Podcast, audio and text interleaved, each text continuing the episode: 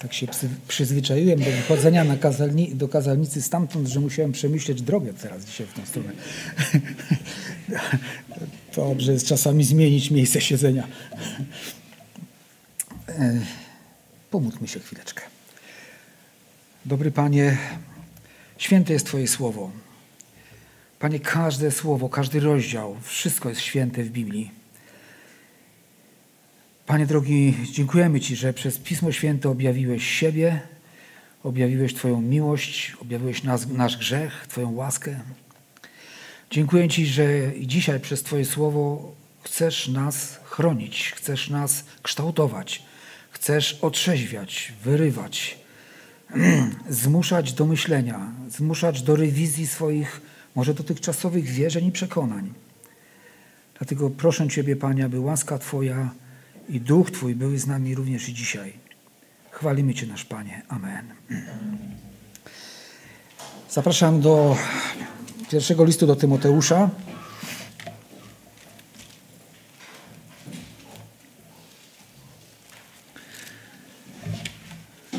Rozdział czwarty.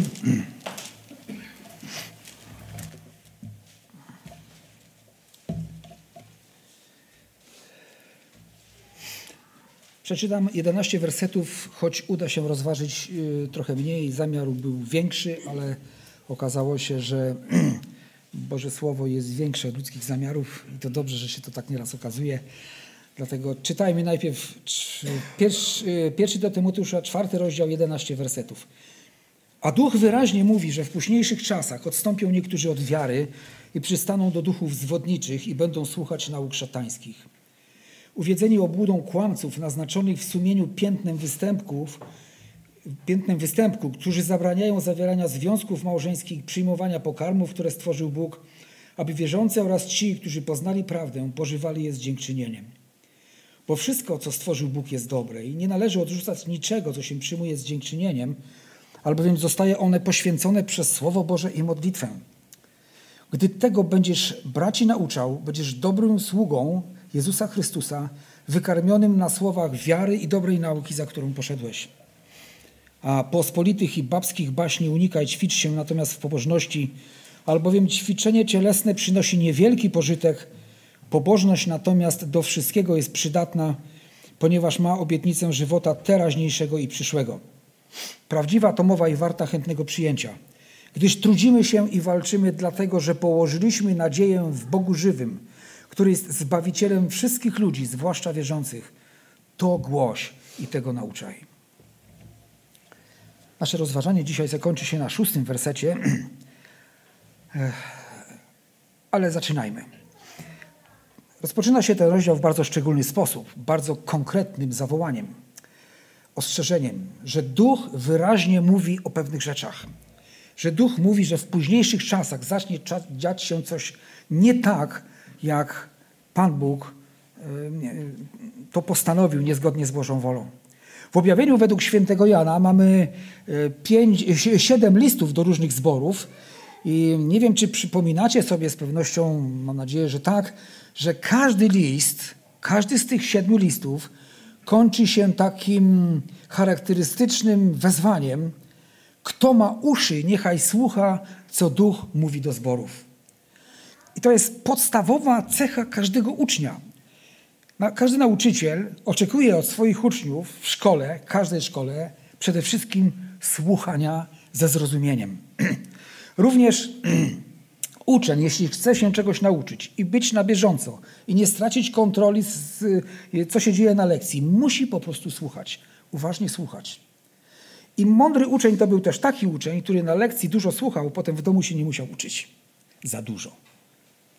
A więc Słowo Boże w tych siedmiu e, listach do siedmiu zborów, tam zawarte jest, że kto ma uszy, niechaj słucha, co Duch mówi do zborów. Mamy być skorzy do słuchania, nie skorzy do mówienia, nie skorzy do gniewu. Czytamy w liście Jakuba 1,9. W naszym pierwszym wersecie, który dzisiaj rozważamy, czytamy, że Duch Boży mówi wyraźnie o złych rzeczach, które nadejdą. Symptomy nadchodzących złych rzeczy prawdopodobnie już były wtedy, kiedy by, apostoł Paweł pisał ten list. E, tak a propos drugi list, kiedy pisze, to już pewne rzeczy, o których mówił, że przyjdą, już się rozwinęły w bardzo wyraźny sposób. Tak więc rzeczy złe przychodzą szybciej niż się mogłoby wydawać. Tak więc on, te, te, symptomy prawdopodobnie już były widoczne i Duch Święty pokazał Pawłowi, że te rzeczy się pojawiły, że zarodki pewnych złych rzeczy się pojawiły i że to się rozwinie w niewłaściwą stronę. Duch Święty pokazał Pawłowi to w jednoznaczny sposób, dlatego on mógł napisać bez cienia wątpliwości, że Duch wyraźnie mówi, że złe rzeczy nadchodzą w najbliższym czasie. Tak więc Duch Święty zapowiada pojawienie się w zborach ludzi, którzy odstąpią od wiary i przestaną, dziękuję Ci pięknie, i to przystaną do duchów e, zwodniczych i będą słuchać nauk szatańskich, o nadejściu takich czasów, gdy pojawiają się tacy ludzie, mówią też inne teksty, na przykład drugi do Tymoteusza, trzeci rozdział, pierwszy werset, e, może nie mówi bezpośrednio tych samych słów dokładnie, ale e, drugi Tymoteusza 3.1 mówi, a to wiedz, że w dniach ostatecznych nastaną trudne czasy. I tam jest opisane, czym, będą charakteryzować się te trudne czasy. W drugim Piotra, e, w rozdziale trzecim, werset trzeci czytamy. Wiedzcie przede wszystkim to, że w dniach ostatecznych przyjdą szydercy z drwinami, którzy będą postępować według swych własnych porządliwości. I e, list Judy, jednorozdziałowy list Judy, a więc pierwszy Judy, rozdział 17 i 18 i właściwie 19, czytamy tak. Lecz wy, umiłowani, Przypomnijcie słowa, słowa, e, sobie słowa wypowiedziane przez apostołów Pana naszego Jezusa Chrystusa, gdy mawiali do was. W czasie ostatecznym wystąpią szydercy postępujący według swoich bezbożnych porządliwości. To są ci, którzy wywołują rozłamy zmysłowi, nie mający ducha.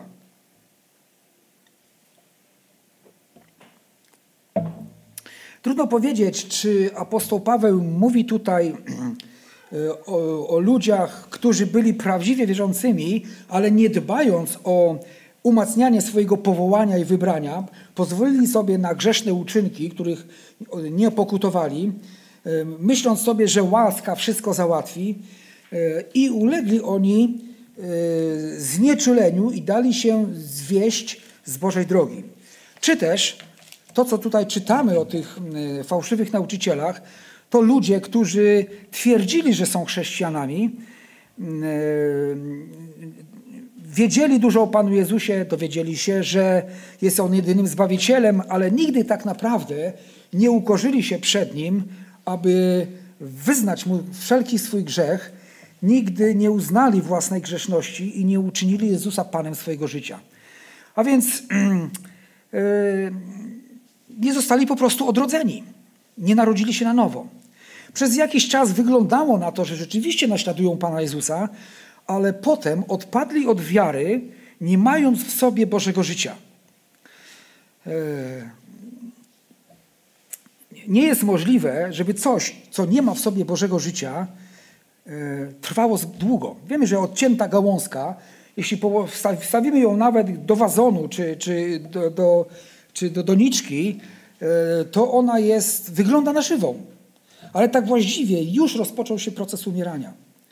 I, ponieważ ona została odcięta od pnia, od korzenia, została odcięta od życia. Natomiast jeśli ci ludzie nigdy nie narodzili się na nowo, powierzchownie mogli pewne rzeczy e, czynić, które wskazywały na to, że są zainteresowani Słowem Bożym, że idą Bożymi drogami, ale trudy życia, te doświadczenia życia, te prześladowania, te naciski złego spowodowały, że oni po prostu odpadli, bo nie mieli w sobie życia. Oni próbowali to życie pokazywać, ale go nigdy w sobie nie mieli. Więc nie wiemy dokładnie, o jakich ludziach apostoł Paweł pisze, choć tak właściwie e, z tego punktu widzenia nie ma to większego znaczenia. Tak czy owak, stali się, to, e, stali się ludźmi, którzy zaczęli dryfować od prawdy. Ukazany mechanizm powstawania sekt tutaj w tym tekście e, jest, pasuje również do naszych czasów. Znaczna część członków sekt należała wcześniej do chrześcijańskich lub tak zwanych chrześcijańskich kościołów. Może na początku była tam zdrowa nauka, ale zaczęła dryfować w kierunku na przykład Ewangelii sukcesu czy Ewangelii społecznej, takiej lżejszej Ewangelii do przyjęcia, dopasowanej do współczesności, do społeczeństwa. E, taką Ewangelię, w stronę takiej Ewangelii mniej kontrowersyjnej, mniej bolącej, jak się ją głosi.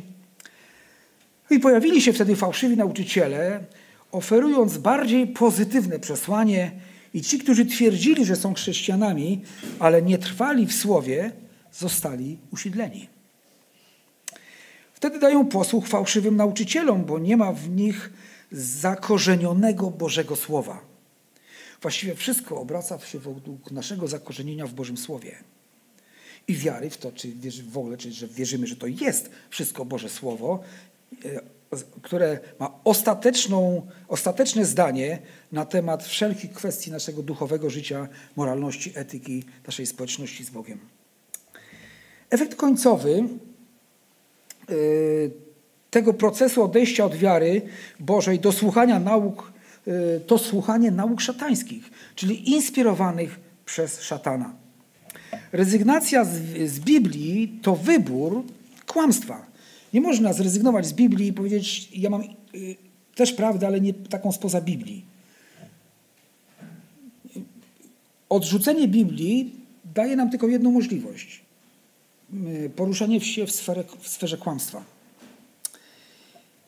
W drugim wersecie czytamy o obłudzie kłamców.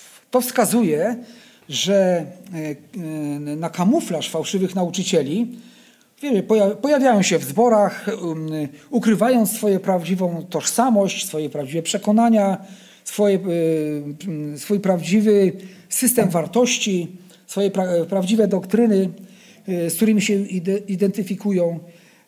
Używają terminów biblijnych, śpiewają chrześcijańskie pieśni, robią to wbrew swoim przekonaniom, aby zdobyć zaufanie.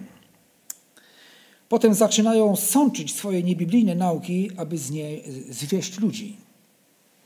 Czytamy tu również, że oni mają y, zwichnięte sumienie. Czytamy w drugim wersecie, uwiedzeni obłudą kłamców naznaczonych w sumieniu piętnem występki, to, występków. To, co zwichnęło ich sumienie, to występki. Pamiętajmy, że występkiem może być również zlekceważenie Bożego Słowa czy też stwierdzenie, że pewne miejsca w Biblii są przeżytkiem, czy że pewne nauki nie pasują do dzisiejszych czasów, więc mm, może na, jednak należy nie brać ich pod uwagę. To też jest występek.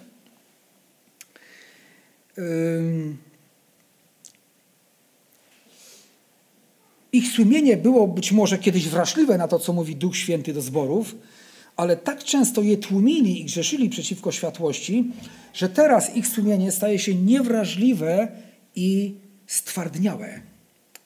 Nie mając więc skrupułów, aby zaprzeczać Słowu Bożemu i nauczać rzeczy, o których wiedzą, że są nieprawdziwe, albo też już sami uwierzyli w to kłamstwo, które głoszą.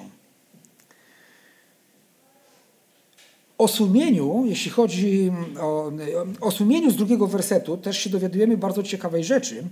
Otóż dowiadujemy się tego, że sumienie może zostać zniekształcone i zdeprawowane.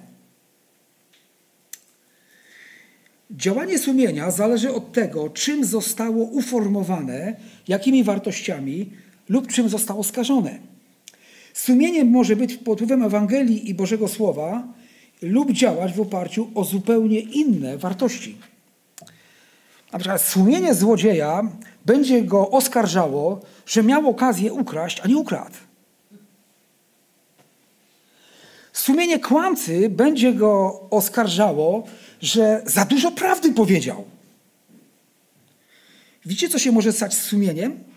Sumienie nie jest wyznacznikiem dla prawdy. Sumienie działa w zależności od tego, przez co jest uformowane. Tak więc sumienie nie może, nie może być tym, co decyduje o tym, czy może dać nam przekonanie, że jeśli jest wszystko w porządku, moje sumienie mnie nie oskarża, to jestem na właściwej drodze. To jest bardzo ryzykowne zboczenie od prawdy, tak naprawdę. Stwierdzenie, że ponieważ sumienie mnie oskarża, to jest wszystko w porządku, może być fatalną pomyłką i prowadzić na naprawdę na bezdroża. E, w porządku to jest wtedy, kiedy funkcjonujemy, żyjemy zgodnie ze Słowem Bożym. Tylko człowiek poddany w pełni Jezusowi i Jego Słowu jest w stanie posiadać sumienie, które działa prawidłowo. To właśnie Słowo Boże rozbudziło w nas za sprawą Ducha Świętego i Bożego Słowa poczucie naszej winy przed Bogiem i pragnienie ratunku w ofierze Pana Jezusa Chrystusa. Trzeci werset mówi o tym, że skaleczone sumienie, skalane sumienie prowadzi do fałszowania też poglądów i nauki, która jest później głoszona. Czytamy, że ci ludzie, którzy zostali napiętnowani sumieniem poprzez złe, w sumieniu poprzez złe uczynki, zaczynają głosić pewne fałszywe nauki. I tu są wymienione dwie fałszywe nauki, które wtedy były głoszone. Myślę, że o, znajdziemy i zauważymy, i zgodzimy się e, z, z odniesieniem do naszych czasów, jeśli chodzi o te fałszywe nauki. Otóż te dwie rzeczy to było zabranianie zawierania związków małżeńskich e, i zabranianie przejmowania pokarmów, które stworzył Bóg. E, co złego może być w małżeństwie, że nie oni tego zabraniali? W małżeństwie jako takim. Właściwa odpowiedź jest nic. Od momentu stworzenia człowieka, e, mężczyzny i kobiety, nie ma nic złego w małżeństwie. Przeciwnie, to Bóg stworzył małżeństwo przed pojawieniem się grzechu na ziemi. Nie ma więc nic nieświętego w małżeństwie, a zabranianie małżeństwa fałszywi nauczyciele, poprzez zabranianie małżeństwa, fałszywi nauczyciele atakują to, co ustanowił Pan Bóg przy stworzeniu. Bóg dał też polecenie rozmnażania przez małżeństwo i nie w żaden inny sposób. Małżeństwo ma być traktowane tak poważnie, na poważnie przez wszystkich wierzących ludzi właściwie no, cały świat powinien je tak traktować, ale wiemy, że świat odstąpił od prawdy Bożej. Hebrajczyków 13:4 mówi: Małżeństwo niech będzie we wszystkich, a łożenie skalane. Dzisiejszy świat coraz bardziej yy, bagatelizuje małżeństwo, traktuje jak czasową przygodę lub w ogóle yy, jest przeciwne formalnym związkom lub yy, jako coś, co niepotrzebnego, co jest niepotrzebnego i właściwie niektórzy nazywają to przeżytkiem. Jest ryzyko, że dzisiejsi fałszywi nauczyciele będą starali się ten trend przemycić również do kościoła. Wiemy w świetle Biblii, że zabranianie zawierania małżeństw księżom i zakonnicom jest wy, wynaturzeniem i nie pochodzi od Boga. A może istniała jakaś spirytystyczna nauka w tamtym czasie, e, e, podobnie jak i dzisiaj istnieją takie, które mówią, e, czy uzasadniają, czy próbują uzasadnić, że małżeństwo, czy stan małżeństwa jest czymś nie, niepożądanym. Pewne nauki spirytystyczne mówią o tak zwanym duchowym pokrewieństwie. Nauka ta pogardza więzami małżeńskimi, zachęcając mężczyzn i kobiety do e, zdradzania swoich prawowiernych partnerów na rzecz bezbożnych i bezprawnych związków z tak zwanymi duchowymi krewnymi. Założycielka scjentystów Mary Eddy, e, trzykrotnie zamężna, tak wypowiada się o małżeństwie.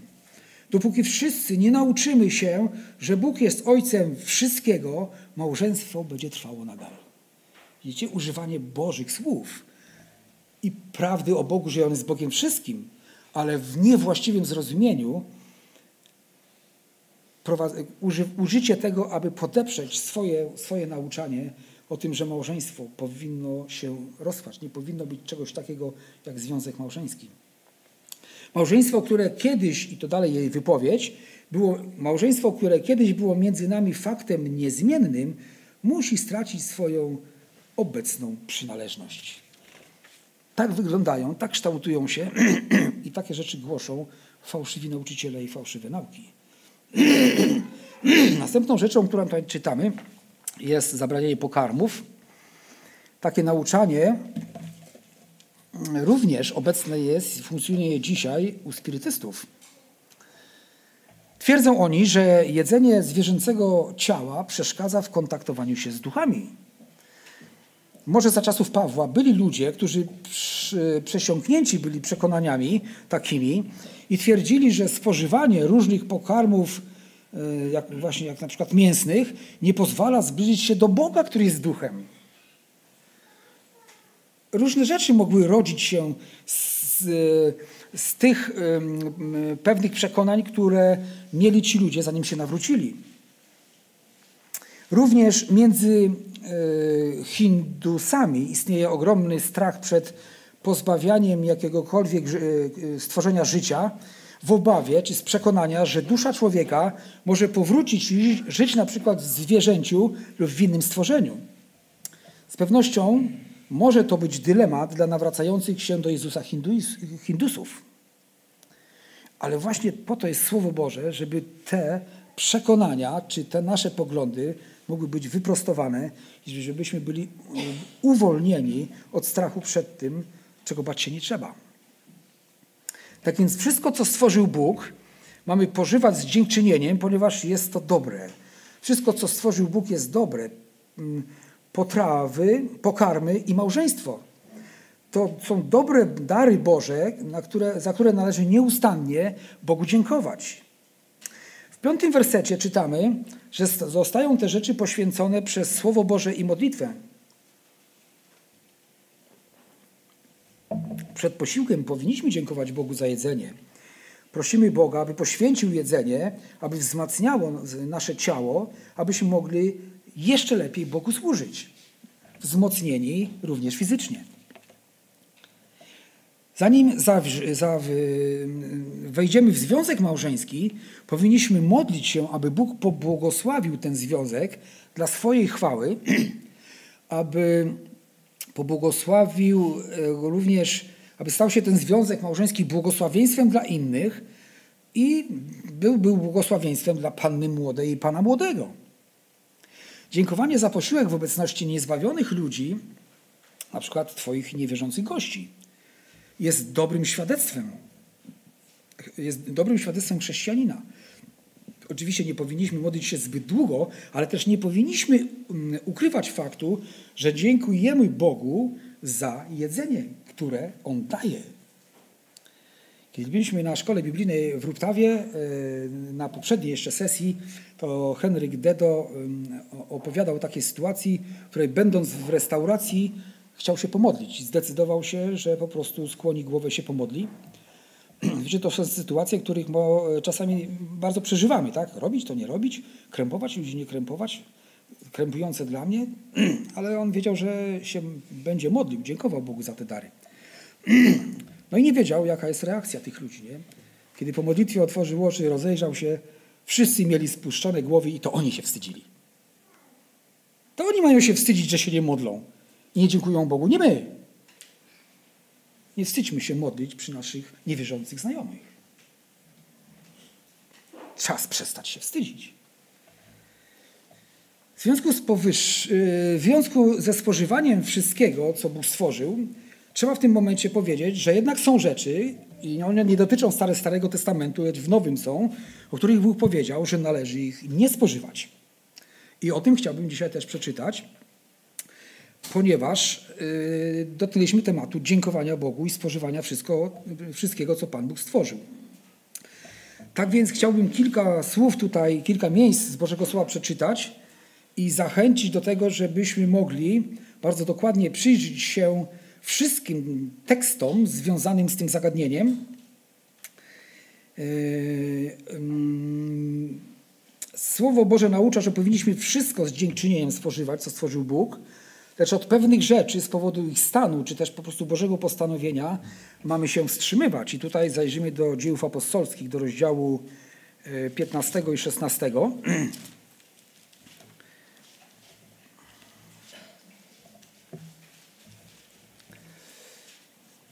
To jest ta sytuacja, kiedy e, wiele zborów pogano-chrześcijańskich już powstało, to znaczy byli chrześcijanie nawróceni z pogan e, i zastanawiano się te, wtedy, co zrobić z tymi e, nieobrzezanymi chrześcijanami. Niektórzy uważali, że trzeba im nakazać przestrzegać cały zakon i obrzezać. Odbył się pierwszy sobór, taki zjazd kościoła w Jerozolimie i rozważano tą sprawę bardzo długo, aż w końcu rozważając w oparciu o Pismo Święte, o Stary Testament, Pan Bóg dał im odpowiedź. Rozdział 15, wiersz najpierw 19 do 21.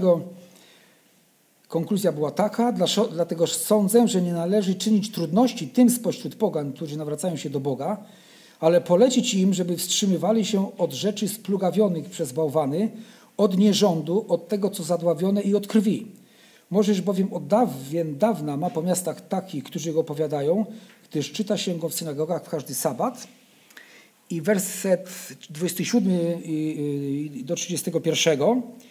Wysłaliśmy tedy Judę i Sylasa, aby wam to samo, którzy wam to samo ustnie powiedzą. Postanowiliśmy bowiem Duch Święty i my, by nie nakładać na was żadnego innego ciężaru oprócz następujących rzeczy niezbędnych – Wstrzymywać się od mięsa ofiarowanego bałwanom, od krwi, od tego, co zadławione i od nierządu. Jeśli tych rzeczy wystrzegać się będziecie, dobrze uczynicie, bywajcie zdrowi.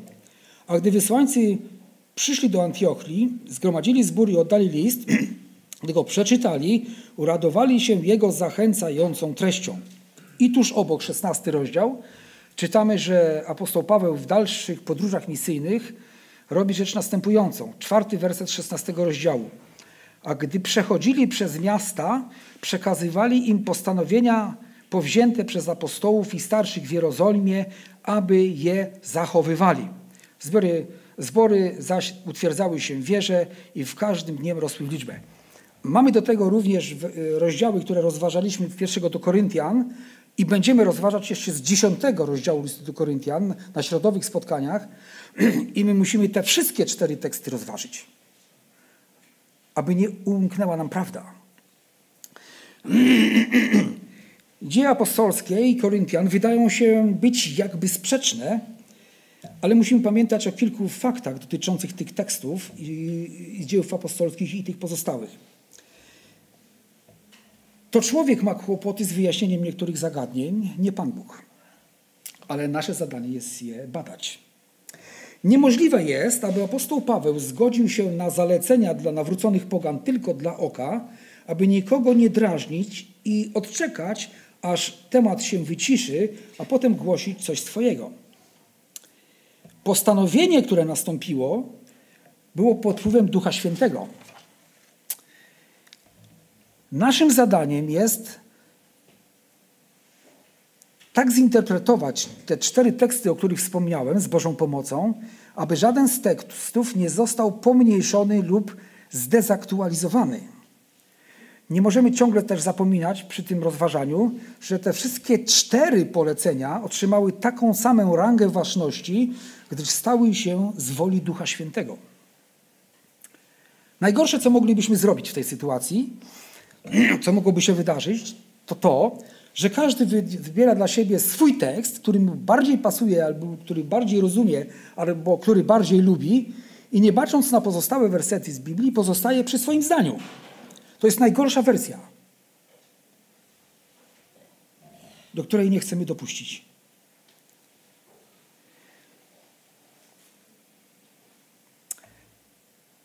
To byłaby śmierć dla budowania jedności, do której wzywa nas Słowo Boże, Czytamy w Efezjan 4:3, starając się zachować jedność ducha w spójni pokoju. I 1 Koryntian 1:10, a proszę was bracia w imieniu Pana naszego Jezusa Chrystusa, abyście wszyscy byli jednomyślni, nie było między wami rozłamów, lecz abyście byli zespoleni jednością myśli i jednością zdania. To nie dzieje się, jedność nie dzieje się sama z siebie. Czasami ludzie myślą, że jak się nawrócą i są z własnością Pana, to wszystko potem pójdzie już tak, jak ich Duch Święty podryfuje. Takie rzeczy się nie dzieją same. Słowo Boże nas w wielu miejscach wzywa do podjęcia trudu poznawania, zrozumiewania i rozstrzygania. Ta sama, to nasza odpowiedzialność, budowanie jedności na fundamencie Bożego Słowa, a nie na spokoju sumienia. Z pewnością, gdy ugniemy się pod Słowem i podporządkujemy, doznamy prawdziwego ukojenia duszy. Pan Jezus powiedział, kto idzie za mną i bierze jarzmo moje, kto przychodzi do mnie i bierze jarzmo moje, ten ten doświadczy odpocznienia swojej duszy. Wracając z powrotem do naszego tekstu y, z pierwszego do Tymoteusza, szósty werset. Tymoteusz jest zachęcony i pouczony, jak ma się stać lub nadal być dobrym uczniem Jezusa Chrystusa. Otóż dobry uczeń Jezusa Chrystusa to ten, który będzie karmił Bożą nauką, ponieważ już sam skorzystał z tej Bożej nauki, nakarmił się, zjadł, przetrawił, uznał tą naukę i się jej poddał. skorzystał z tego Bożego jadłospisu, tego Bożego pokarmu i został nasycony i wzmocniony.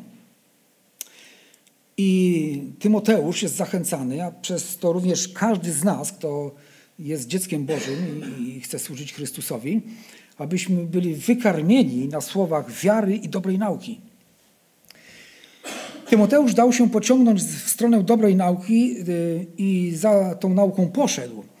Nie wystarczy dobrą naukę rozpoznać i stwierdzić, że jest dobra. Co z tego, żebyśmy stwierdzili, że jakiś obiad jest, dobrze pachnie i być może nawet jest smaczny. Trzeba go po prostu zjeść, żeby się najeść. Trzeba się nasycić, spożyć, strawić duchowo. Tym pokarmem jest dzisiaj całe Pismo Święte. Wtedy Tymoteusz był wykarmiony przez apostoła Pawła na mm, zdrowej nauce Bożej.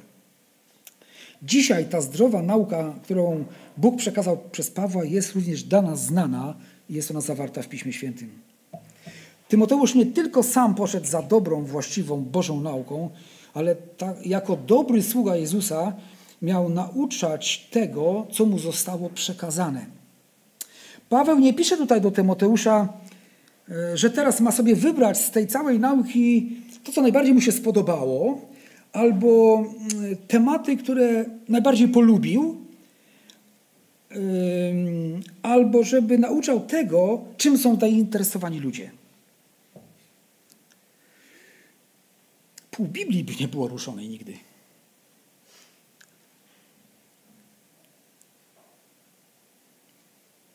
Sam Paweł mówi o sobie, Dzieje apostolskie 20-27, rozstając się ze starszyzną z Efezu, nie uchylałem się od zwiastowania wam całej woli Bożej. To jest nasza odpowiedzialność. To jest moja, to jest nasza odpowiedzialność, nie uchylać się od pójścia za całą wolą Bożą i jej wytrwałe nauczanie. Niech dobry Bóg nam w tym pomoże, byśmy okazali się wypróbowanymi, wiernymi pracownikami Bożymi. Amen.